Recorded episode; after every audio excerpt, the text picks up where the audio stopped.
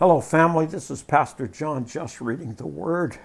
Father, I thank you for the Word. I thank you, Holy Spirit, for making it alive to us, that we might learn more about the character of the kingdom and make application to our own lives in Jesus' name. Amen. 1 Samuel chapter 11. About a month later, King Nahash of the Ammon led his army against the Israelite town of Jabesh Gilead. But all the citizens of Jabesh asked for peace. Make a treaty with us, and we will be your servants, they pleaded. All right, Nahash said, but only on one condition. I will gouge out the right eye of every one of you as a disgrace to all of Israel. Give us seven days to mend messengers, to send messengers throughout Israel, replied the elders of Jabesh. If no one comes to save us, we will agree with your terms. Then the messengers came to Gibeah of Saul and told the people about their plight. Everyone broke into tears. Saul had been plowing a field with his oxen, and when he returned to town, he asked, What is the matter? Why is everyone crying? So they told him about the message from Jabesh. Then the Spirit of God came powerfully upon Saul, and he became very angry.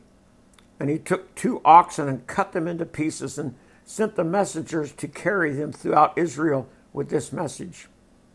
This is what will happen to the oxen of anyone who refuses to follow Saul and Samuel into battle. And the Lord made the people afraid of Saul's anger and all of them came out together as one. And when Saul mobilized them at Bezek, he found that there were 300,000 men from Israel and 30,000 men from Judah. So Saul sent the message back to Jabesh Gilead and said, We will rescue you by noontime tomorrow. And there was great joy throughout the town when the messenger arrived.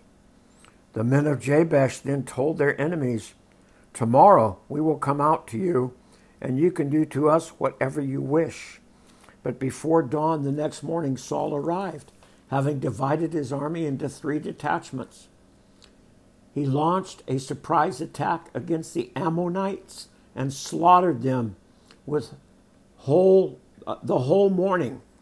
The remnant of their army was so badly scattered that no two of them were left together. Then the people exclaimed to Samuel, Now where are those men who said, Why should Saul rule over us? Bring them here, and we will kill them. But Saul replied, No one will be executed today, for today the Lord has rescued Israel. Then Samuel said to the people, Come, let us all go to Gilgal to renew the kingdom. So they went to Gilgal and in a solemn ceremony before the Lord, they made Saul king. When they offered peace offerings to the Lord, and Saul, all of the Israelites were filled with joy. Hallelujah. Thank you, Father. What a great chapter 11 of 1 Samuel to glean application. Oh, thank you, Father. Let us be so unified let us be so bold. Let us be so together.